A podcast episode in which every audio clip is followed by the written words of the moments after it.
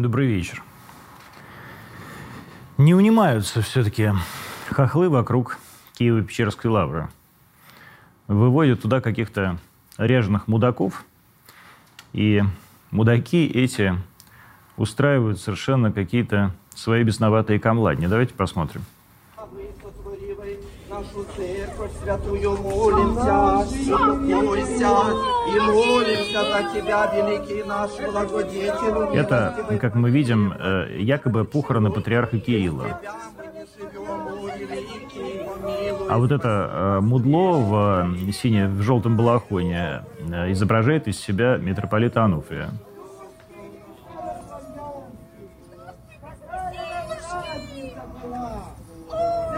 Девочки-подростки, они же дети.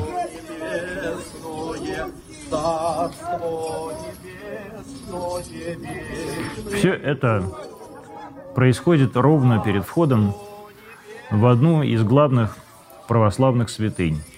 Вот это вот существо с крашенными волосами изображает э, нашу русскую молельницу, которая, как вы помните, стояла на коленях, когда вокруг нее прыгали вот такие же свинорылые ублюдки. Ну, давайте, хватит это показывать. Итак, все понятно.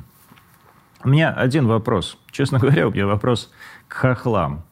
А вот эта вот э, жирная свинота, которая ходит с кадилом вокруг папье-машешного патриарха Кирилла, он почему у вас не на фронте? Он что, раненый? Он что, не подлежит призыву? У него есть какие-то отводы? Почему он не под Бахмутом? Почему не борется с русскими войсками? Что он э, вот там вот с э, огоньком бегает вокруг этого э, искусственного гроба?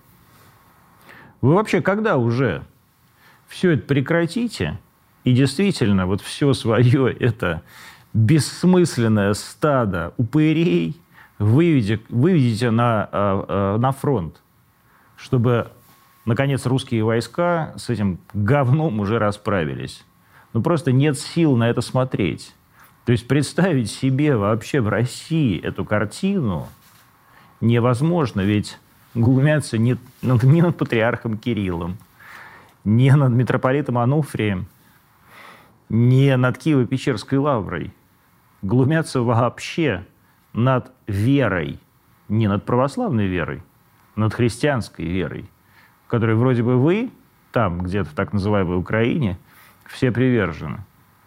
То есть на самом деле, понимаете ли вы, глядя на это со стороны, что вы на самом деле организовали абсолютно бесовское, дьявольское государство, которое борется со Христом, и воспитали общество вот этих свинопасов, которые вместо того, чтобы идти воевать, за свою псевдоправду, бегают вокруг Киево-Печерской лавры, которая вроде бы и ваша тоже святыня, если вы вообще существуете как нация.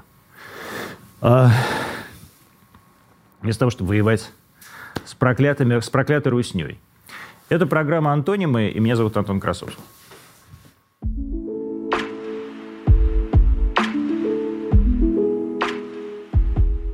А Михаил Аксель, координатор партии «Другая Россия». А, это партия, которая когда-то была основана а, Эдуардом Вениаминовичем Лимоновым. Правильно. А, крутой был э, Эдуард Вениаминович? Безусловно, конечно. Лидер, вождь национал-большевиков России. А, вы, вы же запрещенная партия? Нет. Или не зарегистрированная партия? Мы не зарегистрированная партия. А как изменилось вообще отношение к нацболам за вот эти годы. Мы помним, что э, Эдик сидел, и сидел сколько? Эдуард Вениаминович попрошу. Ну, у вас, для вас Эдуард Вениаминович, я был хорошо знаком с этим человеком. Да, без проблем. А, и а, мы даже как-то, пока он еще был жив, в конечном итоге были с ним на «ты». А, как изменилось отношение государства к Нацболу? В целом не изменилось. Такое же, как было до этого. Какое? Предвзятое. Государство воспринимает нас как такую неуправляемую радикальную силу, которая якобы путается у них под ногами. А вы путаетесь у них под ногами? Ну, безусловно. Зачем вы это делаете? Ну, потому И что мы- такое путаться под ногами у государства? Мы независимая политическая партия, которая имеет свою идеологию, структуру и, конечно, имеет свой взгляд на будущее нашей страны. И мы используем разные способы, методы для достижения а, увеличения нашего политического влияния в стране. Конкуренты никому не нужны, все просто. Ну, то есть вы серьезно считаете себя конкурентами Единой России? В парламентском смысле или в каком? Давайте в, обе- в, в- в- в обоих смыслах. Ну, нас не регистрируют как политическую партию, а как партию, которая создает определенные образы, конечно. Хорошо, если бы вот вас завтра зарегистрировали, вы правда считаете себя действительно серьезной политической силой для того, чтобы противостоять, э, ну, скажем, там, Единой России? В будущем, да, если нас зарегистрируют завтра, то, безусловно, мы пройдем в Государственную Думу. Но... Точно? То есть прям пройдешь пятипроцентный барьер? Да, я думаю, да. Что такого есть в идеологии э, другой России и в идеологии вообще лимоновского движения? Э, ну, скажем честно, национал-большевиков. Ну, мы национал-большевики, Ну, это я идеология. говорю. А Что э, должно вот нас, как избирателей, э, привлечь э, за вас голосовать? Наша принципиальность, наша честность, неподкупность. А, Мы Я прямо слышу вот уже эти самые... Вот так передо мной сидел сейчас э, вице-спикер Государственной Думы от «Единой России» тоже говорил, наша принципиальность, наша честность. Ну, я не знаю, какие у него там политические достижения, какой политический путь он прошел в своей деятельности. По деятельности движения нацболов можно понять, что те тезисы, которые мы выдвигали, мы за них э, отвечали не только словами, но и своей жизнью, своей свободой, и никогда не отступали от тех принципов, в которых строилось наше движение. То есть в 98 году, когда еще э, якобы маргинальная идея о том, что Крым должен быть русским, и о том, что э, данная кампания военная, которая происходит сейчас, неизбежна, тогда воспринималась как маргинальная и абсолютно несерьезная. В данный момент мы видим, что это, ну, если не мейнстрим, то определенная доля тех тезисов, которые мы двигали, используется также в государственной политике. Но вот сейчас вы э, сделали, э, вот была пресс-конференция, да, на которую не пришло ни одно государственное агентство. Да. Ну, как я читал, например, просто вот тоже рекламирую вам теле- этот самый телеграм-канал а, а, «Обыкновенный царизм». Это прекрасные ребята. А вот, по- по- по-моему, они были Да. как раз одними из немногих, да, помимо зарубежных СМИ. AI были еще. Ну, вот RTVI, да? То есть не было ни одного государственного э, СМИ, хотя я вот сейчас читал э, какие-то тексты, что людей просто не пускали на эту пресс-конференцию, что там обыскивали, как-то супер обыскивали, пока Я- камеры и так далее. А, У нас были введены определенные меры безопасности в связи с а, определенной политической ситуацией в стране. Вы понимаете прекрасно, про какую я говорю. Я очень хорошо понимаю. Я Безусловно. сам хожу с автоматчиком. Ну вот, ничего себе у вас как круто. Ну, а, что мне делать? Я по поводу меня сегодня в ООН вообще выступали. Вот. А, собственно, я звал а, корреспондентов из официальных агентств, из ТАСС, из РИА Новостей, из Rush Today, но, как я понимаю, редакции не согласовали их проход. Все журналисты, которые аккредитовались, мы их всех пустили. Не согласовали почему? Потому что э, Стрелков, вы, Губарев, да, и другие люди, которые были там на этой пресс-конференции, не соответствуют э, какому-то государственному представлению о том, что происходит сейчас на этой войне? Я не могу сказать, какой политикой руководствуются федеральные издания, но у меня в том числе и брали интервью и ТАСС, и Новости, ну, по каким-то моментам, не связанным с данной пресс-конференцией, то есть, видимо, прямо какого-то блока нет, ну, может быть, в определенный момент есть позиция по поводу того, что освещать в федеральных агентствах деятельность клуба а, нецелесообразно. Я могу это Клуб предполагать. называется «Рассерженные патриоты». Да, клуб рассерженных патриотов. А чем вы так рассержены, и что действительно происходило на этой пресс-конференции, а, что так вот не заходил государственным агентством? Не знаю, я не могу сказать, э, но судя... Не, ну вы можете сказать, по крайней мере, что происходило на пресс-конференции. Да, я могу, сказать, я могу сказать, что происходило на пресс-конференции. Я не могу сказать, почему это не заходило а, информационным агентством официальных российских СМИ. Конечно, на самом деле э, данное объединение, платформа была создана с целью а, для привлечения общественного внимания, создать площадку для обсуждения проблем, которые у нас накопились в ходе специальной военной операции. Это какие? Это освещение специальной военной операции, снабжение армии, систематические проблемы на фронте, определенная э, ситуация, связанная с целями специальной военной операции. Я расскажу об этом подробнее, но в целом мы видим, что накопился комплекс проблем, которые часто приходится решать гражданскому обществу, и мы бы хотели это гражданское общество представлять, потому что среди членов клуба есть те люди, которые не только словом, но и делом принимали участие в специальной военной операции, оказывают гуманитарную помощь, занимаются практической работой. Наша организация «Нацбула» в том числе вступила в клуб, потому что там есть много достойных людей, которые помогают фронту. И эта площадка должна создать определенную коллаборацию информационную для того, чтобы все эти люди были представлены более широко в информационном пространстве. Ну вот э, вы говорите, я расскажу подробнее. Вот расскажите подробнее, о чем, собственно, про проблемы, про проблемы, которые у нас есть. Ну, э, я выскажу свое мнение, потому что в клубе, безусловно, есть разные участники. Я представляю, в первую очередь, свою организацию. Нам, как членам клуба, непонятно э, информационная политика, осуществляющаяся Российской Федерацией. Чем она непонятна? Мне непонятны определенные термины и тезисы, которые выдвигает часть а, лиц, уполномоченных за освещение специальной военной операции, в том числе, как пример, Коношенков которые используют терминологию, мне кажущуюся не очень приемлемой в той ситуации, в которой мы оказались. А что такого делает Коношенков, что вам кажется неприемлемой? Вот как бы а... человек стоит, подожди, стоит, человек, человек стоит перед камерой каждый день, да, и перед камерой просто зачитывает пресс-релизы. То есть что такого плохого делает Коношенков, чтобы э, вам было действительно неприятно, и вы так рассердились?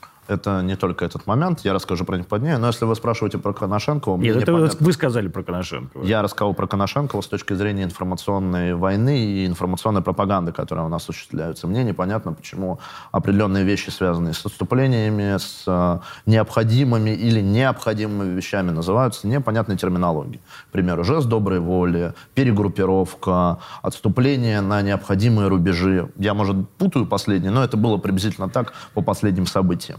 Более того, он не просто какой-то там пресс-секретарь, он лицо, ответственное э, от Министерства обороны за освещение специальной военной операции, в первую очередь за информационную войну.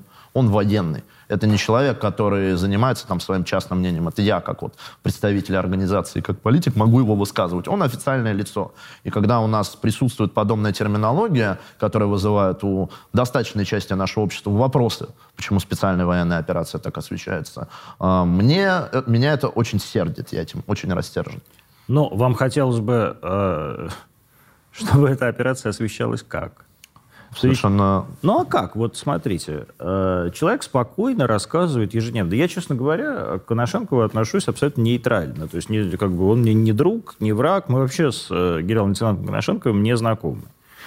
А, я э, не смотрю никогда брифинги Министерства обороны, потому что просто это очень долго и очень занудно. Но я бы действительно сделал по-другому. Я бы сделал это более интересно. Я бы сделал это более ярко. Я бы, конечно, э, так сказать, э, показывал максимальное количество вещей, э, которыми можно было бы гордиться, и показывал бы все те вещи, где мы... Э, вот я сейчас сказал, показывал бы все те вещи, где мы проигрываем, а может быть и не показывал бы. То есть я понимаю, насколько как бы Игорь находится в сложной ситуации. И я не понимаю, почему вот именно Коношенков вызывает у вас э, столько раздражения. Ну, как бы вот его, как бы ему приказали ходить и каждый день говорить, мы уничтожили там 14 ПЗРК. У меня нет вопросов к его... Э, у меня есть эстетические вопросы к его манере изложения, но это не то, что меня сердит. Меня сердит, когда одни вещи и понятия пытаются подменить другими. Есть отступление из Харьковской области. А, есть отступление там, из Киевской, из Черниговской, из Сумской области. Зачем называть это жестом доброй воли? Зачем до, спустя месяц, спустя год и четыре месяца специальной военной операции просто пудрить людям мозги? А по-другому это назвать нельзя. Когда ты говоришь, что черное это белое, а белое это черное, это пудрить мозги нашему населению. Я как бы против подобной информационной политики. Но в то же время вот я прочитал, ну, не стенограмму, но такой, несколько больших репортажей с этой пресс-конференции, и я прочитал, в частности, высказывание Игоря Стрелкова, который как бы тоже мне не товарищ, мягко говоря, а, но, а, тем не менее, да, это были э, такие выступления очень... Я никогда от него такого не, не, не ожидал. Он говорил, что единственным легитимным лицом сейчас является Путин как верховный главнокомандующий. Он говорил, что, э, э, так сказать, конфликт Министерства обороны и, скажем, Пригожина не на руку э, всему, что происходит сейчас на фронте и так далее. То есть я, честно говоря, э, вдруг увидел Игоря Стрелкова, который с вами в коалиции в данной ситуации, Пока в клубе. Максимум, максимально про, про государственного человека. То есть он более прогосударственный, пропутинский человек, чем любой из военкоров. Ну, он прогосударственный человек. И, кстати, по поводу того, что вы не слышали его позицию, он такую же позицию озвучил в Ой, он мне такое году. говорил здесь, вот в эфире. Я смотрел ваш эфир. Да, да. там про Путина, что а, Но бы... я более того, это одно не отменяет другого. Он как продолжал критиковать действующую власть, так и продолжает. Но поскольку он человек государственнических взглядов, я его в этом поддерживаю, он понимает определенную ситуацию. И в армии, в управлении подобной группировкой войск должно быть единоначалие. В этом плане он абсолютно прав. Мне также непонятно, почему у нас образуется такое огромное количество э, непонятных формирований с непонятным статусом, и все это идет э, на самом деле против интересов фронта. То есть подобные... Ну, публично... то есть вы считаете, что э, Вагнера против интересов фронта, что ли, работают? Нет, я считаю, что определенные моменты, связанные с единоначалием, должны присутствовать в информационной политике. Но я также считаю, что факт остается фактом. Специальная военная операция внесла коррективы по данную деятельность. Ну вот хорошо. Значит, вы смотрите, вас, с одной стороны, не устраивает информационная политика, да. А с другой стороны, вы говорите, должно быть и начале в этой информационной политике. Какой тогда должна быть информационная политика, если вам не нравится и информационная политика Пригожина, и информационная политика Коношенкова? А, мне понятна информационная политика Пригожина в связи с объективной практикой, которая есть на фронте. Есть то, что я хочу, а то, с чем приходится работать. Это первый момент. Второй момент, это, конечно, безусловно, полное непонимание тех людей, которые принимают решения об информационной политике. И, видимо, ну, я как понимаю, Коношенко, насколько я могу предполагать, все равно пишут текст. У него, видимо, есть спичрайтер, который ему Наверное. приносит как бы материалы, которые он должен говорить, почему за практически полтора года войны у нас не было сделано никаких выводов с терминологией, с ведением этой информационной войны. Вот вы сказали про военкоров. Военкоры все-таки это частные гражданские лица у нас либо есть, государственные, либо государственные от государственных изданий, но это не люди, входящие в Министерство обороны, входящие в какие-то госструктуры, аффилированные с Министерством обороны. На них ложится в основном основная нагрузка. У нас, к сожалению, на данный момент и к сожалению, повторюсь второй раз, извиняюсь за тавтологию, информационной политикой занимаются люди, на мой взгляд, некомпетентны.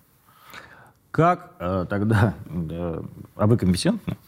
А, ну, насколько я могу судить, да. Почему? Ну, вы же меня пригласили. Ну, нет, я могу... Если бы ко мне пришел Коношенков, я был бы счастлив. Просто как, бы, Коношенков ко мне... Я бы задавал, может быть, те же самые вопросы. Но я просто не считаю Коношенкова некомпетентным в этом. В этом. Почему? Я не говорю конкретно про Коношенкова. Коношенков — это человек, который исполняет определенную роль. Он пресс-секретарь от Министерства обороны. А, я говорю про тех людей, которые дают ему определенные смыслы и дают, приносят ему текст. А это, вы считаете, какие-то люди э, более высокого статуса, чем сам Коношенко? Ну, я думаю, конечно. Да. То есть вы считаете, Коношенкову не какие-то помощники приносят эти конечно, сводки, конечно, и, он их, и он их зачитывает? Я имею в виду, что конкретно сам Коношенков говорит же, естественно, не от себя. Есть определенный текст, с которым он согласуется. Я считаю, что если он согласует этот текст, и неважно, кто ему приносит помощник или нет, э, эти люди некомпетентны. Ведение информационной войны. Хорошо. А как тогда, с вашей точки зрения, должна эта информационная война выглядеть? Во-первых, политика ведения информационной войны должна быть последовательной. А, это первый момент. Второй момент, те проблемы, которые у нас есть, должны обсуждаться потому что это создает очень важный эффект для общества. Общество видит проблемы, видит решение этих проблем, и не происходит момента, связанного с тем, что часть населения, у нас так часто бывает, думает, что война где-то там, и за нас что-то решат. Третий немаловажный момент – это, конечно, понимание определенных целей специальной военной операции. Насколько я могу судить в публичной плоскости, они у нас все равно в определенный момент меняются. А, и, конечно, безусловно, если эти цели меняются, общество должно знать, что это за цели. Ну вот расскажите, что это за цели, как вот если бы вас вместо Коношенкова назначили, как бы вы вообще себя вели? Вот как бы вот даже не вместо Коношенкова, а вот, допустим, государство решило бы создать э, действительно э, такой открытый ну, относительно открытый, да, если понимать, э, в общем, реалии войны, да, пресс-центр, где гражданский человек, а, например, э, или разные гражданские люди выступают от имени государства и вступают в контакт с обществом, рассказывая обществу о ходе этой войны. Вот как это должно на самом деле с вашей точки зрения происходить? Те тезисы, которые... Ну, тезисы, и тезисы, вот вы там сказали, вот надо, надо делать, не надо делать так, не надо делать, а как надо-то? Безусловно, как вот я что уже говорил, надо? Вот конкретно мы сейчас... Вот смотри, у нас есть история, да, так сказать, сейчас действительно конфликты Мин- Минобороны с э, Пригожиным. Для меня, я несколько раз это говорил здесь в эфире, для меня эта история непонятная. То есть я знаю, что главная настольная кни- книга, э, э, так сказать, Евгения Викторовича Пригожина, это э, Суньцзы, да, э, как бы, э, как она называется? История- Искусство войны. Искусство войны. И э, суть там нескольких тезисов этой книги в том, чтобы все время держать всех в каком-то заблуждении, да, в том числе держать врага в заблуждении. И я периодически слу- слушаю Пригожина и думаю, господи, ну наверняка это он просто э, топит, вот, а на самом деле все не так. Но, тем не менее, я как бы вижу этот бесконечный конфликт. А как на самом деле сделать так, чтобы этого бесконечного конфликта, условно говоря, не было? И как сделать так, чтобы общество в условиях ведения войны, да, а, то есть в очень сложных условиях, с одной стороны, знало правду, участвовало а, в обсуждении этой правды, понимало, что это его война, общ- и общество, и при этом, чтобы не э, выглядеть идиотами перед врагами. Ну, на первый вопрос по поводу Вагнера, безусловно, дать снаряды Вагнерам. А, Потому что, безусловно, главный как бы а, конфликт, который возник между Пригожиным и Министерством обороны, это конфликт по поводу снарядов. Я не знаю действительно изнутри, как это происходит, но если этого нет, снаряды Вагнерам нужно дать. Это по поводу, что Если касается... их нет. Да, если их нет. Может быть, они есть. Но если медийный конфликт возникает с точки зрения того, что у Вагнеров нет снаряда, их нужно дать. Опять же, я думаю, что... Если они есть, Да, снаряды. если они есть вообще. Но я думаю, что они есть. И а, то, что говорит Евгений Викторович Пригожин, он же публично говорит и расчеты, и определенные какие-то вещи, почему у меня есть, а, почему у меня нет оснований ему не доверять. Вот. То есть вы доверяете Пригожину больше, чем Коношенко? А, Я считаю, что Министерство обороны вообще э, не заняло никакой позиции в этом конфликте. Они его игнорируют. Вот и все. А у Пригожина аргументированно рассказывает свою позицию. Поэтому его позиции я доверяю больше, потому что у не- у его позиции есть аргумент. Касательно информационной войны и как бы с точки зрения моей, лучше бы было проводить подобную политику. Безусловно, это привлечение к освещению и официальным пресс-релизам тех людей, которые уже проявили себя сейчас в освещении информационной войны в рамках специальной военной операции. У нас куча военкоров. Я думаю, что они прекрасно могли бы посоветовать там, официальным спичрайтерам, советникам, тем людям, которые проводят официальную государственную политику, как бы качественнее это можно было освещать. Ну так их же собрали в Кремле и в Ну, администрации что-то ничего не президента. поменялось. Я как ну так вот понимаю, а, это обсуждение связано вообще с проведением СВО, с его проблематикой. И, насколько я знаю, Коношенко там не был. Ну просто, я может, его не позвали. Я- Ну, не позвали, а это на самом деле Ну, огромная так еще раз говорю, может быть, Коношенков просто не является как бы ключевой фигурой для того, чтобы это все обсуждать. Ты, если, если я правильно понимаю, там в том числе был Я Путин. не знаю, что это за фигура, я могу догадываться. И опять же, а, есть Коношенко, Ну, но хорошо. он официально назначен. Вот хорошо. персону. хорошо. Вот давайте тогда конкретно. Да. Вот операция в Бахмуте. А, есть появился совершенно неожиданный какой-то идиотский да, скандал между каким-то э, тем самым депутатом Соболевым, которого никто не знал, пока этот скандал не случился, э, э, депутат от КПРФ, э, генерал-лейтенант, если мне не изменяет память, который, значит, рассказывает о том, что никакого Вагнера вообще существовать не должно, да, и любой человек, который перейдет к Вагнерам из э, мобиков... Ну, я слышал, э, да. да, э, по- получит 15 лет потом отсидки. А есть э, Пригожин со своей, как бы, да, вот этой темой, и они давят на, э, э, на передке и занимают весь Бахмут. А с другой стороны, как бы мы видим, что там с флангов кто-то уходит или не уходит, Министерство обороны комментирует, не комментирует. То есть мы действительно все комментарии видим исключительно от Пригожина. Как на самом деле надо было э, это сделать? Вот вообще это Это информационное освещение бахмутской кампании. Для начала должно быть единое начале, числе... Ну, будет вот назначить, хорошо, назначить тогда да. Коношенкова. Хорошо. Второй основной момент, как я уже сказал, если у нас есть определенные проблемы, которые мы видим, и эти проблемы мешают успешному проведению специальной военной операции, о них надо говорить а не замалчивать. Если у нас по объективным причинам, либо не по объективным причинам, субъективным причинам есть виноваты, у нас не могут удержать часть подразделения фланга, об этом надо говорить. И говорить открытую, почему так произошло, наказать виновных и показать, что работа над ошибками будет произведена. Что мы видим на данный момент? Конфликт произошел, кого-то наказали, что это вообще было, кто за это ответственен, как это исправить. Обществу об этом не говорят. Более того, не говорят об этом и официальные представители оборон, Минобороны, и об этом не могут говорить также часть военных корреспондентов, потому что, несмотря на то, что они, э, многие представляют государственные средства массовой информации, они по своему, как бы, долгу службы не могут разглашать в рамках э, своей деятельности какие-то определенные вещи, связанные с маневрами войск. Если бы был создан единый координационный центр, и люди из гражданского общества, пусть даже и участвующие в специальной военной операции в качестве военных корреспондентов, были туда приглашены, и была сформирована нормальная, внятная позиция, всем бы было от этого проще. Слушайте, вот 10 минут, Миш, вы говорите э, про то, вы говорите общими фразами. Это, ну, а, ну, общие вопросы, общие нет, фразы. Это очень, я почему? Я задал очень конкретный вопрос. Что надо сделать конкретно для освещения конкретной а, ситуации и конкретной операции в Бахмуте? Вот давайте так. Я, условно говоря, не приведи Господи, да, министр обороны, и назначаю вас а, руководителем Центра общественных связей, или как он там называется. Как бы вы поступили-то?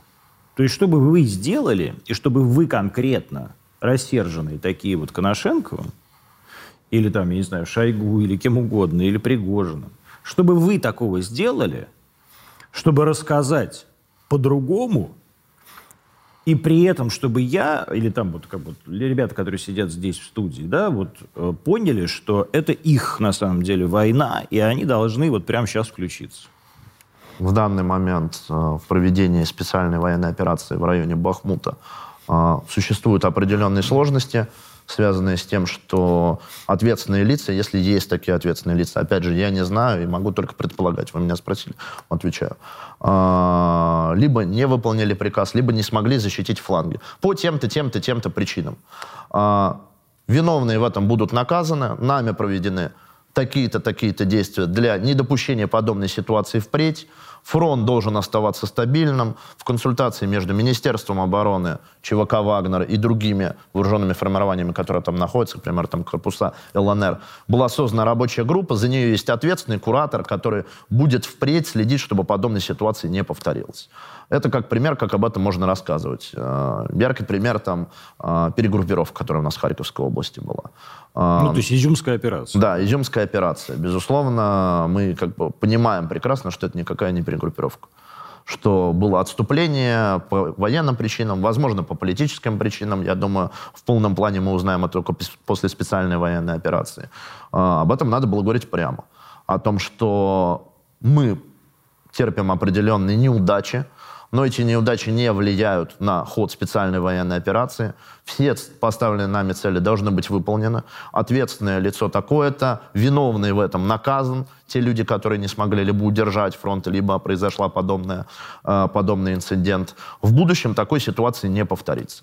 Помимо этого, была проведена успешная спецоперация на таком-то участке фронта. Мне кажется, приблизительно так говорят, нет? Нет, об этом так не говорят. У а нас как? говорят о том, что у нас произошла успешная перегруппировка без указания виновных, ответственных и конкретных а лиц. вы считаете, что э, на войне вот я просто, вы когда говорили, я вспоминал там всякие официальные сводки, э, которые зачитывал диктор Левитан да, на, во время Великой Отечественной войны.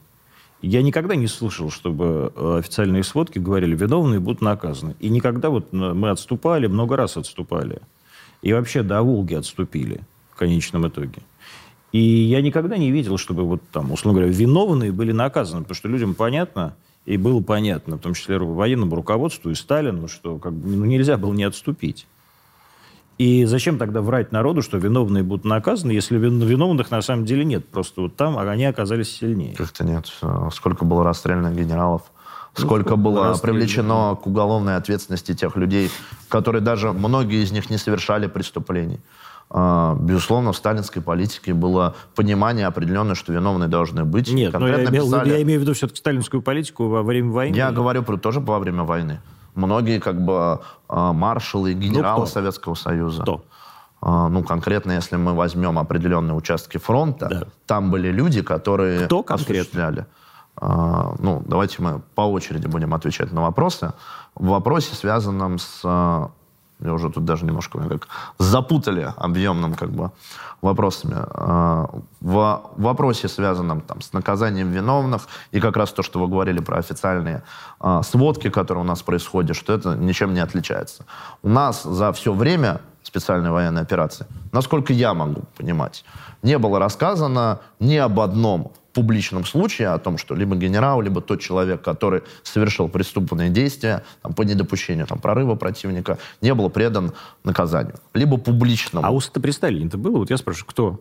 Ну, вы меня хотите спросить конкретные да. какие-то фамилии? Ну, я в данный момент не могу вспомнить. Ну, я могу подобрать статистику, и мы об этом подробно ну, поговорим. хорошо. Просто, так сказать, во время специальной военной операции несколько генералов, высокопоставленных генералов, лишились своих постов. В частности, вот, например, там сейчас перешедший в качестве э, заместителя ЧВК, руководителя ЧВК Вагнер, я, кстати, вот, тоже не помню его фамилию, да, который был заместителем министра обороны по снабжению.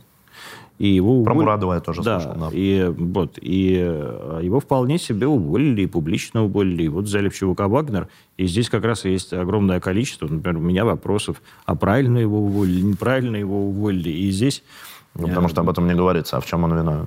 Ну, правильно. Да, ну... то есть нам это не говорится. Но, а, опять же, вот э, рассерженные патриоты, рассержены только тем, как с вами разговаривают, Нет. или вы рассержены чем-то еще, на самом деле? То есть как, как на самом деле что-то действительно Я, делается? Мы проговорили уже несколько вещей, mm-hmm. мы просто тут про информационную политику mm-hmm. очень сильно ушли. На самом деле мы говорили еще про цели специальной военной операции. И если у нас цели специальной военной операции меняются, с учетом этой специальной военной операции, об этом общество должно знать. Mm-hmm. Потому что в начале СВО эти цели нам были сказаны. В данный момент я не могу с точностью говорить о том, что эти там цели выполнены. Вот Песков у нас говорит, что у нас промежуточные результаты выполнены.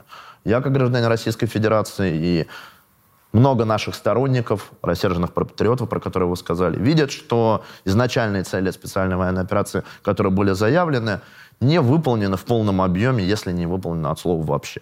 Как пример – если у нас проходит денацификация, почему у нас обменивают военных преступников с Азова? Если у нас проходит демилитаризация, почему у нас не уничтожено военно-политическое руководство Украины и те люди, которые принимают решения, к примеру, о диверсиях здесь? Ну, я считаю, для спецслужб э, фигура, к примеру, начальника ГУР Будан. Буданова должна быть центральной. Ну, как бы у нас ничего не делается. Он в открытом интервью говорит, я русских буду убивать, где мне захочется. Он же об этом говорит. Реакции никакой. Ну, только слова, озабоченность, какие-то вещи. Мне это непонятно. Мне непонятно на данный момент цели специальной военной операции. Обществу нужно об этом говорить. Я могу сказать, какие цели я бы хотел видеть. Давайте. Уничтожение украинского государства. То есть дойти до Львова, э, над Киевом русский флаг? Ну, в данный момент территория так называемой Украины находится до Львова, но мы не можем предугадать, какие события будут в дальнейшем. То есть это может быть интервенция какая-то, но вся государственность Украины должна быть уничтожена. Иначе это война. Ну, через два года, через три года. А, Минские соглашения, про которые говорили 8 лет, кстати, вот по поводу власти, а, нам же 8 лет говорили о том, что они безальтернативны. Вообще, ну не может быть никакой альтернативы Минским соглашениям. Ну, как же так получилось, что Минские соглашения не привели ни к чему? Все, кстати, про это говорят. Меркель говорит, Владимир Владимирович об этом говорит. У нас все говорят о том, что все нормально, как бы.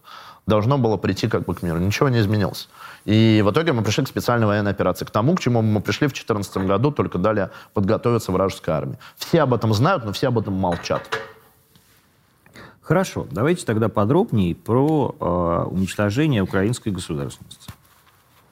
То есть как себя должна вести сейчас Россия, и вот э, если там от тезиса надо идти, а просто подробнее про это поговорить, как вы считаете, должно выглядеть, во-первых, уничтожение украинской государственности, а во-вторых, а, присоединение территорий к Российской Федерации или каких-то других территорий, предположительно, вот как Дмитрий Анатольевич Медведев нам все время пишет про то, что Украину надо раздербанить и отдать. Я, честно говоря, не очень понимаю. Я в этом смысле э, даже Дмитрию Анатольевичу готов задать публичный вопрос. А почему, вот, собственно говоря, мы должны отдать территорию, которые присоединены, территории, которые присоединены кровью э, советских солдат к Советскому Союзу, почему мы их должны отдать сейчас Польше или Венгрии? Мне лично это непонятно.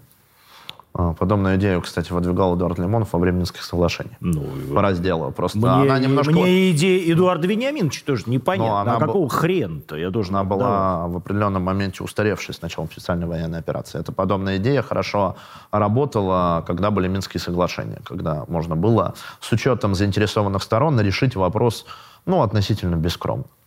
А если мы говорим по поводу уничтожения украинской государственности, мы же видим на самом деле, что главной проблемой, возникших после Минского соглашения, это было а, создание по новому образцу централизованной украинской армии, новое военно-политическое руководство, которое пришло после Порошенко, Зеленский, его элита, которая была основана на старой элите. И, конечно, это территория, территориальная целостность украинского государства. Вот эти три вещи должны быть уничтожены. Должна быть уничтожена централизованная армия, должно уничтожено быть централизовано военно-политическое руководство Украины физически. И должна быть уничтожена ее территориальная целостность полностью, чтобы не было никакой территории, от которой можно было бы отталкиваться возобновлением. Еще раз говорю, мне и в данной ситуации непонятен этот тезис. Что значит уничтожение территориальной целостности? Я понимаю, хорошо, вы запретили украинское государство. Нет украинского государства. Но я не, значит, э, чтобы было понятно зрителям, э, так сказать, нашей прекрасной программы, значит, украинское государство является самым большим государством в Европе после э, Российской Федерации. То есть ее площадь 600, кажется, тысяч квадратных километров. Для сравнения, площадь Федеративной Республики Германии в два раза меньше практически. А, и вся эта площадь образовалась благодаря подвигу советского воина. То есть никакого Львова, никакого там Ивано-Франковска, никаких чер... этих самых Черновцов, никаких, никакой уж тем более никакого Ужгорода не было никогда в составе никакой э, э там Малороссии, э, имперской нашей, да, не было никогда в составе э, там воображаемой даже Украины. То есть это вот воображаемая Украина невероятным образом про- появилась благодаря подвигу советского воина. И почему теперь этот подвиг надо растоптать, и почему надо отдать э, Львовскую область, э, Закарпатскую область, э, там, я не знаю, Ивано-Франковскую область, отдать каким-то полякам или венграм, если на этих землях погибли миллионы советских воинов ради этих земель? Не знаю, это вопрос Дмитрия Анатольевича Медведева. У нас Но наша... вы тоже говорите. Вот, я говорю о том, неважно, что... Надо, надо уничтожить, неважно как. Нет, я То есть не вы говорю. предполагаете, что Ничего можно подобного. уничтожить я... и отдать я... венграм? подобные тезисы не говорил. Если вы спрашиваете, каким подобным образом конкретно это нужно сделать, все территории, которые сейчас входят в состав Украины, должны войти в состав России. Это наша позиция. У нас было выпущено об этом партийное заявление. Подобные моменты с разделом могли быть в политической практике до окончания Минских соглашений. В данный момент это невозможно. То есть вы предполагаете, давайте так, вот э, вы там собрались, да, в Измайлово, на этой пресс-конференции разные люди, что вот мы э, каким-то образом продвигаемся по территории Украины. Вы вообще как бы понимаете, как можно продвинуться так далеко по территории Украины? Там У нас есть выбор. А я спрашиваю вас, не есть у нас выбор или не есть у нас выбор? Я спрашиваю, как вы вообще считаете, можно ли, вот, вот там сейчас проживает, например, на территории так называемой Украины 25 миллионов человек, возможно. Да, мы не знаем там в реальности, сколько, сколько населения Украины на данный момент, потому что как бы там нормальные люди оттуда убежали. А, а других, э, другие погибли в разных, э, при разных обстоятельствах. Вот. А, но тем не менее, это миллионный человек, это очень боеспособная армия, и сколько миллионов э, тогда наших граждан, русских людей должно погибнуть э, ради того, чтобы вот, дойти до Львова? Очень много. И, к сожалению, нам придется это сделать. Пока будет существовать украинское государство, никакого мира не будет. Итогом этой войны должно быть, должна быть победа России, гарантия того, что война не начнется там, в ближайшие хотя бы 20 лет. Это гарантия этого может быть только уничтожение государственности Украины. физическое. Но вот вы представляете себе хорошо? Вот, э, Конечно, представляю. Я Нет. был под Харьковской областью, я понимаю, Нет, что это, это очень хорошо. Смотрите, быть под Харьковской областью можно сколько угодно. Я тоже много раз был в разных э, э обстоятельствах. Э, но э, вот, допустим, российская армия берет под контроль территорию. Э, вы правда считаете, что всю эту абсолютно антирусскую, фашистскую, и я бы, э, честно сказал, абсолютно вот, да, ну, прямо гитлеровскую нацию можно контролировать. А, и э, взяв это как бы вооруженный такое вооруженное кольцо, можно сказать, что вот на это, внутри этого вооруженного кольца живет 25 миллионов гитлеровцев, и нам будет спокойно, когда у нас каждый день здесь какая-нибудь ДРГ на территории России взрывает то, э, то самое железнодорожное полотно, то какой-нибудь электро, э, э, э, электроцентраль. Если ДРГ, то ДРГ относится к вооруженным силам Украины, об а этом они открыто это говорят. партизаны? Нет, ну в данный момент не было ни одной партизанской вылазки. Все вылазки, которые были, были осуществлены при прямом контакте со стороны вооруженных сил Украины. Да неправда. Просто пример. их никто не, хва... никто не хватал. Ну, пример. Ну, пример, вот, например, сегодняшний взрыв, который произошел в Крыму, а, и ни одного человека не пойман. Ну и что, задание-то выдает ВСУ, а, ну, деньги хорошо. дает ВСУ. Ну подождите, это задание, оно может быть выдает ВСУ. Ну, безусловно, но... если нет централизованной армии, значит некому выдавать задания. Так же, как э, глава ГУР Буданов, про которого мы до этого говорили, выдает задание на устранение общественных деятелей. Не будет Буданова, никто не будет выдавать задания. Вы думаете, то есть вы правда считаете, что вот сейчас мы убьем Буданова, на место Буданова не придет какой-нибудь другой свинорыл, который будет также э, размещать опросы «убить меня, Соловьева» или там Прилепин? Будет, конечно, можно потом его уничтожить. Ну, их, их 20 миллионов. А, там не все такие, во-первых по причине того, что мы помним события 2014-2015 года, и я думаю, что при правильной работе и при гарантиях безопасности части пророссийски настроенных граждан, а мы помним 14-15 год, выходили уже, десятки тысяч. Погодите, уже нет 15 года? Безусловно, Сейчас нет. Но многие, год. многие люди там все равно остались. Вот вы правда считаете, что прям половина... Я, я не считаю, что половина. Я говорю, что многие люди. Процент, я думаю, как бы поймут социологи при каких-то опросах.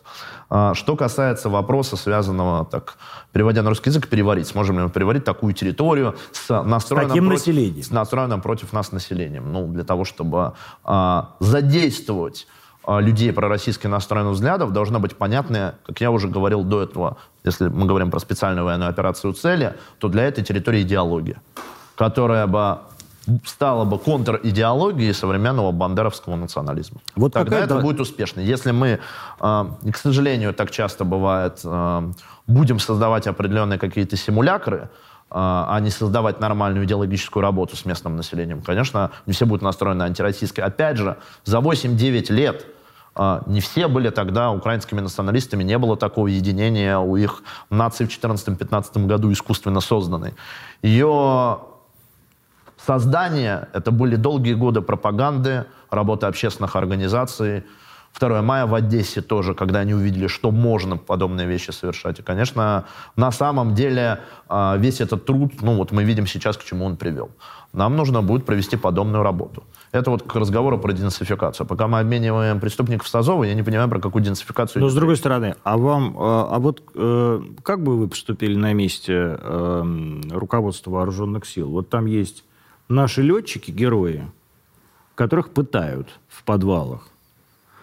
А и есть какие-то эти отморозки из Азова. И вот можно их обменять, а можно не обменять. Можно оставить наших летчиков гнить в этих подвалах и каждый день знать о том, что их, им вырывают ногти. Как бы вы поступили? Очень такая моральная составляющая стороны вопрос. На самом деле у России большой обменный фонд военнопленных. Я уверен, что обычными э, военнопленными, теми людьми, которые не были непосредственно в формировании Азов, можно было договориться. Я не был на тех переговорах, не знаю подобных моментов, но это мое предположение, потому что у нас обменный фонд гораздо больше, чем у ВСУ. Если мы говорим непосредственно по поводу азовцев, ну тогда не надо было заявлять целью денацификацию. Людям-то зачем врать? Это идеологическая диверсия против тех людей, которые верят, что мы внесем денацификацию, освобождение от нацизма.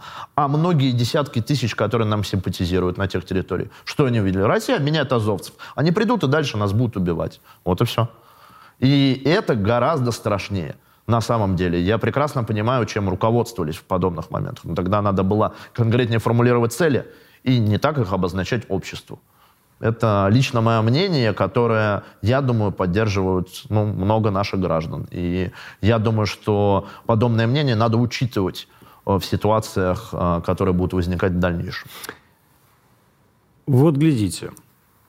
Вы сказали, что 8 лет или там больше, много лет. Да. Ну, на самом деле, действительно много лет, и даже не 8 лет. А, ну, с 91 -го года. А да. я считаю, что и не с 91 -го года, и всегда было на самом деле. И при Щербицком еще было вполне себе вся эта нацификация Украины. А, вы говорите, мы придем, принесем какую-то новую идеологию. У нас были все ведь эти 30 лет, когда мы могли эту новую эту идеологию вполне себе каким-то образом насаждать на территории Украины. А, было время, когда я вот въезжал в Львовскую область и пытался найти хоть, одно, а, хоть одну радиостанцию, которая вещает на украинском языке и нашел только одну, радио «Галичина». А все остальные во Львовской области, это было совсем недавно, в 2015 году, до того, как меня внесли в «Миротворец». А, все, все вещали по-русски. То есть у нас было бесконечное количество времени. Почему вы считаете, что вот мы сейчас придем и придумаем какую-то такую идеологию, которая вот всем этим упырям понравится больше, чем идеология Мускаляку на Геляку? Ну, во-первых, я бы разделил тут понимание «мы» в вопросах пропаганды и идеологической работы на территории Украины.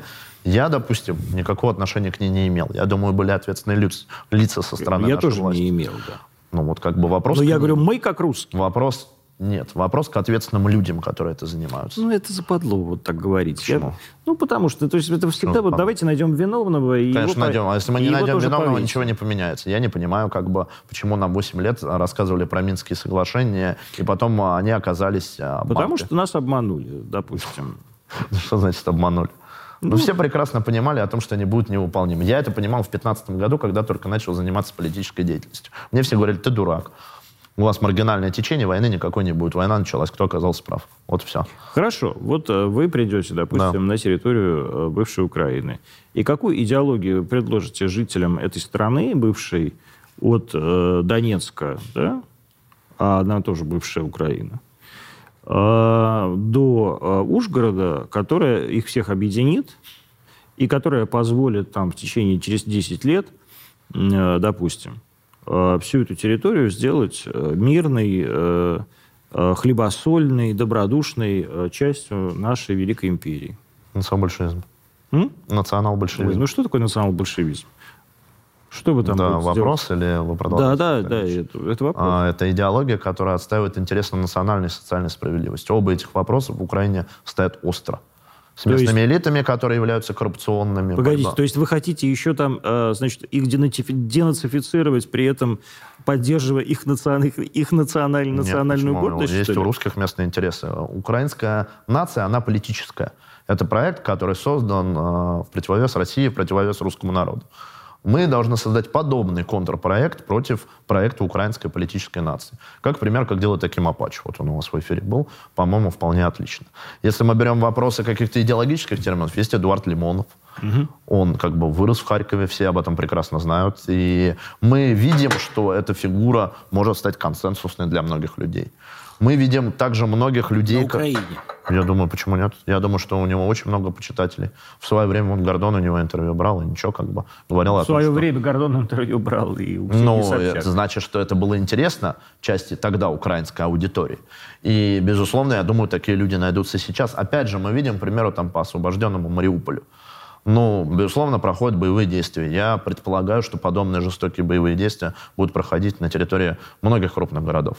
И, безусловно, многие люди, там есть те, кто симпатизирует ВСУ. Я думаю, есть какой-то их процент. Я думаю, большинство. Я не думаю, что большинство, потому что по моим личным впечатлениям, с тем, кем я общался, опять же, я сужу по своему личному опыту, и то, что говорят товарищи, волонтеры, с которыми я взаимодействую, а, где-то около большей части населения города, а, Мы о Мариуполе сейчас говорим? да, если Мариуполем говорят, а, устали от войны. И, естественно, хотят восстановления. Кто им принесет это восстановление, те, как бы, тех людей они будут воспринимать как освободительную какую-то силу. А, часть людей настроена проукраински, но их не большинство. А, часть людей настроена пророссийски. И такой процент тоже есть, потому что при моем нахождении в данном городе я связался и с пророссийскими активистами, которые действовали еще до ну, его освобождения и там, вхождения в состав Российской Федерации. В других городах то же самое. А, в Харьковской области огромное количество было в свое время даже русских националистических организаций, там, от РНЕ до прочих. Значит, это было востребовано. А, всякие моменты, связанные с историей, исторические сообщества, плюс а, дискуссия. Харьков — это русский город, который специально попытались сделать максимально антироссийским и антирусским. Поэтому Азов сделал на него ставку. Это же именно харьковский проект. А, надо создавать контрпроекты, которые будут востребованы у местного населения.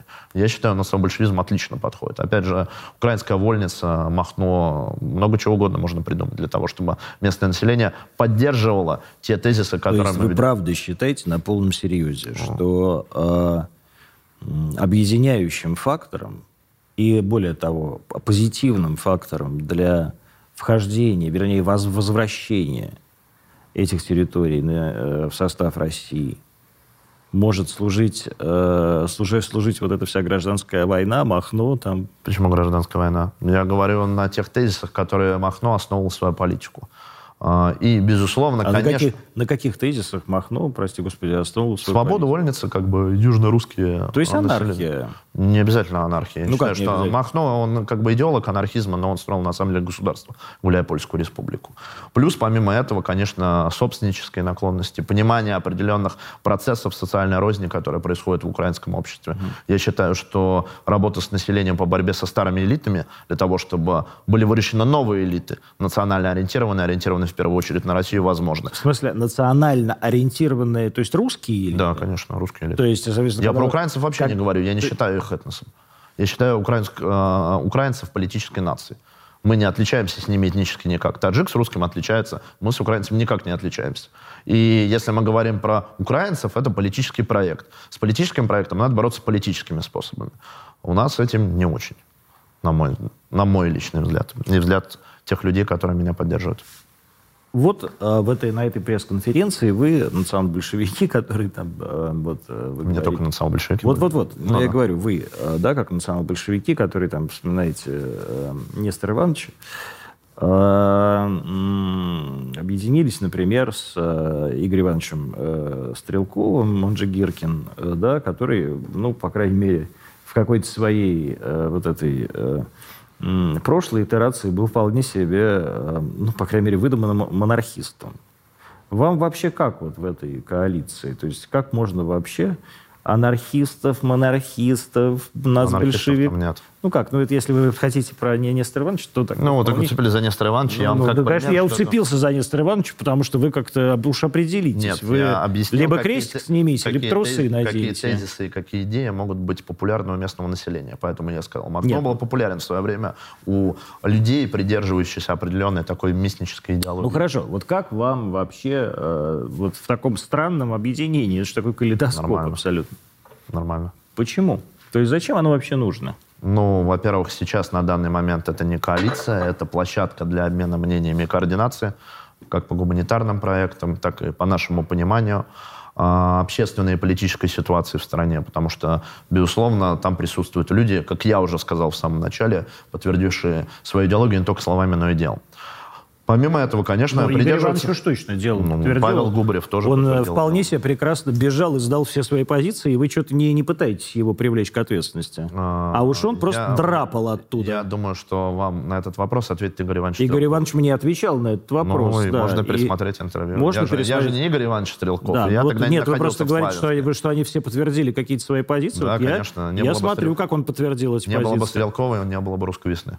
Не это было... он заходил с отрядом на защиту русского это населения. его отправили туда заходить с отрядом, ну, вот он, он, и, он, и он, блядь, так защитил, сука, что потом... А кто, что потом кто 8... его отправил-то? Ну, кто его отправил? Ну, надо к, к этим людям, а, ну, к этим вот людям скажите, надо задать вопрос. Я могу сказать, ну, кто его отправил. Скажите, да. Владислав Юрьевич его отправил. Наверное. Сурков? Наверное. Ну, наверное. Он же вам в интервью об этом не сказал. Я Нет, свечку какая мне разница? Я тоже свечку не держал. Ну. Я это предполагаю. Мне в интервью он не должен говорить, Владислав Юрьевич мне это интервью не давал. Ну, то есть мы видели, как они, как стрелковцы, сдавали эти свои позиции, а потом обвиняли. Ничего вот, не сдавали Вот, вот Пригожин никого не обвиняет. В смысле, обвиняет, но, но позиции не сдает. А Стрелков обвинял и сдавал, и бежал. Никакие позиции, на Какие? мой личный взгляд, он не сдавал. Были моменты, связанные с отступлением раз, но по поводу ситуации со Славянском, это лучше задать вопрос Игорю Ивановичу Стрелкову. Я задавал этот вопрос. Да, он вам на него ответил, Да. поэтому давайте мы перейдем к следующей теме, как а, уживаются люди подобных разных взглядов. Во-первых, Тяжело отвечать на вопросы, да? почему Михаил, тяжело? ну, если Вообще нормально. Ну, я Если ж- вы... Давайте перейдем к следующей теме. Нет, в смысле, вы говорите, просто Нет, дайте это- мне вопрос, там Стрелков откуда-то уходил. Я же не Стрелков. Но вы не Стрелков, но Да. вы просто говорите, там объединились все люди, Да, которые, которые подтвердили, подтвердили делом. свои- своим делом. Делом. Своим Конечно, делом. Да, делом. Все, я говорю, вот так подтвердили. Нет, это ваше личное мышление, которое не относится к... э, К вашему. ну, не только к моему. Ну, ладно, это вопрос, я думаю, дискуссионный, и э, на него можно отвечать очень долго, почему там произошли подобные позиции. Но, опять же, э, есть свидетельства очевидцев, есть мои товарищи, которые воевали в данный момент. Тогда еще в 2014-2015 году их свидетельства. Э, я сужу только по информации, которой я обладаю. А, Поэтому я бы голословно какие-то вещи не делал. А, Так же, как и вопросом а, по поводу снарядов Вагнерам и Министерства обороны. Как бы. Если Вагнер говорит о том, что снаряды э, ему необходимы, их нужно выдать. Так вот, к, воп- э, к вопросу, как уживаются подобные люди. Во-первых, э, собрались люди, которые знают друг друга, мы лично знакомы, и не сомневаемся в личной порядочности между друг другом. А вы не сомневаетесь? Я не сомневаюсь в личной порядочности Игоря Ивановича Стрелкова. Я с ним не один год знаком. Э, У нас никаких э, моментов, даже на самом деле идеологических- споров не было. У нас была только практическая деятельность. Если мы говорим вопрос, связанный с тем, что люди разных взглядов, так это нормально. А, Подобное объединение с учетом того, что оно образовалось во время специальной военной операции, наоборот, хорошо. Там присутствуют и коммунисты, и присутствуют национал-большевики, и монархисты. Люди разных взглядов, объединенные одной идеей – победы России в войне. Это, по-моему, вообще отлично. А, Как либеральная оппозиция нам про гражданское общество говорила, но я не люблю общество, гражданское общество термин. Люблю термин самоорганизация. Хорошая народная самоорганизация. А вам не кажется, что вот эта ваша самоорганизация, она как раз только меш- мешает нашей общей победе? Кому? Ну, например, нашей армии. Чем? Э, Да всем.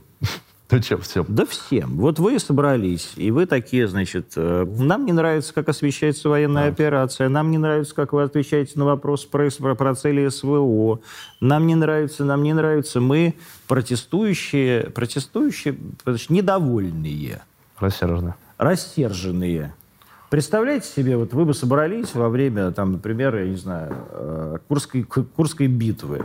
Вот такая, такая рассерженная оппозиция при Сталине. Вот помогла бы эта рассерженная оппозиция а, победе советской армии а, в сражениях? Я думаю, конечно, да. Да? Критика есть- конструктивная это всегда нормально. Она же не деструктивная. Она направлена на победу России в войне. И подобная критика идет на пользу государству. Должна быть рефлексия и работа над ошибками. Если ее нету, то мы будем видеть, к сожалению, неудачи на фронте. Как государство должно было бы отреагировать на вашу позицию? При том, что каждый из вас на самом деле этому государству неприятен. Как бы оно должно было отреагировать по факту своего Подождите. государства, либо в идеальном Вот, каком-то так. варианте? Вы согласны с тем, что государству каждый из вас неприятен? Да, я думаю, да. Отлично. Значит, здесь мы хотя бы договорились. А если, вот смотрите, вы- государство ведет э, войну. Вы такие неприятные государству люди. Собрались все вместе. То есть мало того, что один из вас неприятен, а вы еще комплексом собрались. То есть прям какой-то вот набор... Просто, блядь, государство думает, «Сач- господи, вот что теперь делать с этими людьми? Проще было бы вас действительно на Буданову, э, честно говоря, слить и прям и, и всех вас похоронить на Троекуровском. И государству было проще, и вам Я героически я погибнуть. думаю, всех. А. Почему, вот как? То есть, вот объясните мне, почему вы считаете, что государству, которое ведет войну, действительно нужно ваше мнение? Нет, мы считаем, мы не руководствуемся позицией государства. То есть вам мы, плевать на руководству- государство? мы руководствуемся позицией с государственнических позиций по сохранению нашего государства.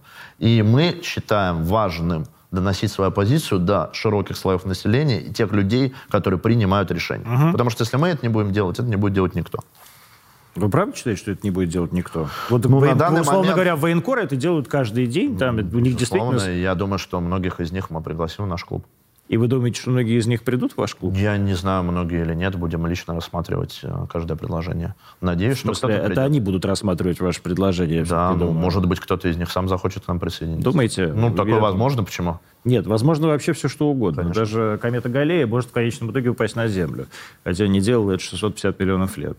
А, давайте так, ваши прогнозы относительно а, существования вашего вот этого клуба, то есть во что это может переродиться, например, В политическую коалицию? А, которая будет участвовать в парламентских выборах? А, Ну, я думаю, что в дальнейшем, а, в ходе деятельности работы клуба, мы определим тот формат политической работы, который нам всем будет приемлем. Ну, это- Мы в выборы не верим. Миш, ну бу-бу-бу-бу-бу. Ну, а что ж, как вы- выборы, а как вы- вы хотели? Вы Я меня х- спрашиваете конкретно? Нет, ну я тебя бы. конкретно спрашиваю. Да. Ты пойдешь в Думу на следующие выборы? Нет, я не пойду в Дом. Почему? Но я не верю в выборы. Так, хорошо. Вы не верите в выборы. Значит, в какой э, элемент политической активности вы верите? А, Момент, связанный с привлечением общественности. а, К чему? К политической деятельности, если это будет политическая коалиция. Подожди. В разных Что такое форматах. политическая деятельность, если вы не верите в, так сказать, политические институты? А, Ну, политическая деятельность в России идет не только в формате участия в выборах. То есть, ну хорошо, а что вы делаете тогда? Вы ходите и протестуете, что ли, просто? Нет, на данный момент мы не протестуем, но мы будем смотреть разные форматы деятельности. К примеру, в июне в рамках клуба мы будем проводить конференцию «Вечи Победы» с привлечением спикеров, общественности. Такое мероприятие хотим сделать на 500 человек в Москве, пробное, посмотреть, как непосредственно это будет воспринято обществом, о том, как нам надо победить в войне. Конкретно по пунктам, какие у нас есть ошибки, как это надо исправить, привлечь конкретных специалистов и по итогу выпустить резолюцию для того, чтобы распространить ее на большое количество э, населения нашей страны. Поэтому я думаю, что деятельность, формат будут выбирать будущая коалиция, если она возникнет, и мы до конца до этого договоримся, в зависимости от политической обстановки в стране. Может быть, будет такое окно возможности, что выборы будут э, как инструмент целесообразны, и мы будем использовать этот инструмент, почему нет. На данный момент я не вижу, что выборы — это э, политически целесообразный институт. Опять же, мы не Для знаем. вас? Да, конечно. Ну, Ну, для, просто- меня, для меня лично. Не, ну хорошо, для вашей коалиции. Ну, я Нет, ну, за коалицию я не могу сказать, Нет, ну, потому я что спрашиваю- ее на данный момент нет. Так. Есть клуб, Клуб. площадка для обмена мнениями и координации тех людей, которые помогают СВО. В У вас- будущем... А курить, курить у вас можно в клубе? А, да. Классно. А, то есть, как бы вы в Думу не пойдете, может быть, Игорь Иванович пойдет, условно говоря, да? А, если вы не верите в выборы, вот вы сейчас проведете эту конференцию. Да. Эту конференцию вы каким-то образом согласовываете с властями? Ну что, нам согласовывать помещение сняли и все. Ну, а вам его просто запретят, скажем. Ну, запретят, будем проводить в любом формате, который нам будет удобно.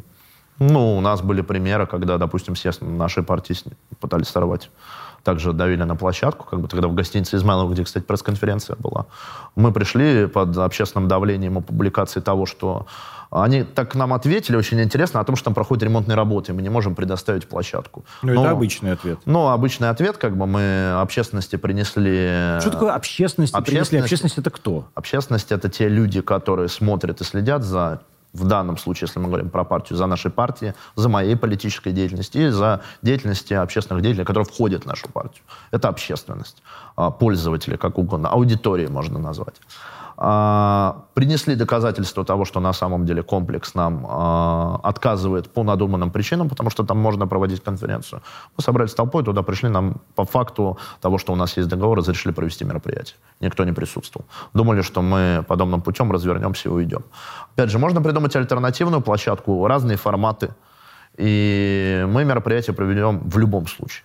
Может быть, откажут, но покажут просто некомпетентно свое отношение. Вы поним... э, как думаете, вы для государства э, более или отвратительный или менее отвратительный, чем, например, фонд борьбы с коррупцией в 2011 году? Ну, на данный момент мы же видим, что... Ну, слушайте, в 2011 году, то есть вот ФБК в 2011 году и вы сейчас, вы э, такие же, как они для государства, или вы все-таки, ну, черт с вами, вы хоть патриоты, или а, блин, это такие патриоты, которые завтра вот придут и Кремль возьмут, и поэтому давайте их лучше всех как-то... Ну, на данный момент к нам репрессии не применяется, как мы видим на данный момент. Может очень быстро измениться и скажут, что давайте мы эту лавочку прикроем. А если мы говорим про вопрос ФБК, ну, я как понимаю, ФБК были заинтересанты среди власти. Я думаю, в 2013 году Навальному бы никто не дал участвовать в выборах мэра Москвы, если бы не было этих заинтересантов. И подписи «Единой России» ему бы не приносили.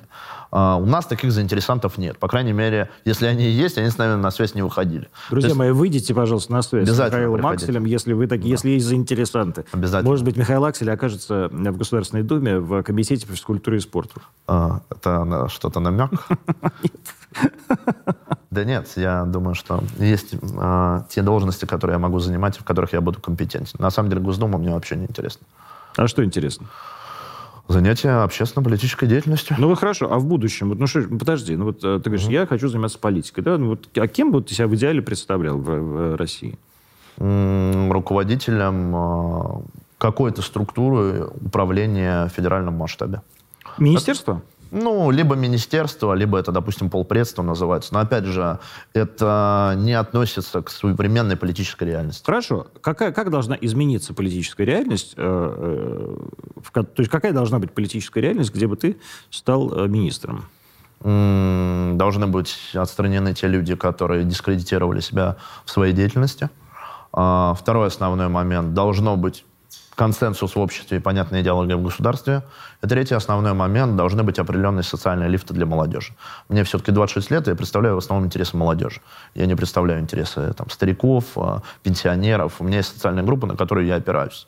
И вот когда эти лифты будут, и э, эти лифты это не там румол, не какие-то там Росмолодежь, которые никому на самом деле не интересно, а привлечение тех людей, которые взаимодействуют с молодежью, создают определенные, э, определенные успехи в борьбе за права, за развитие общества, тогда действительно в этом можно принимать Господи, участие. как же вы научились говорить общими словами? Да, Всё я это совершенно- делаю великолепно. Это ужасно. Ты хуже Горбачева. Ну, а как хотели Росмолодежь бы сейчас возглавил, позвонил бы тебе. Ой, не, вообще ни за что. Почему? А зачем?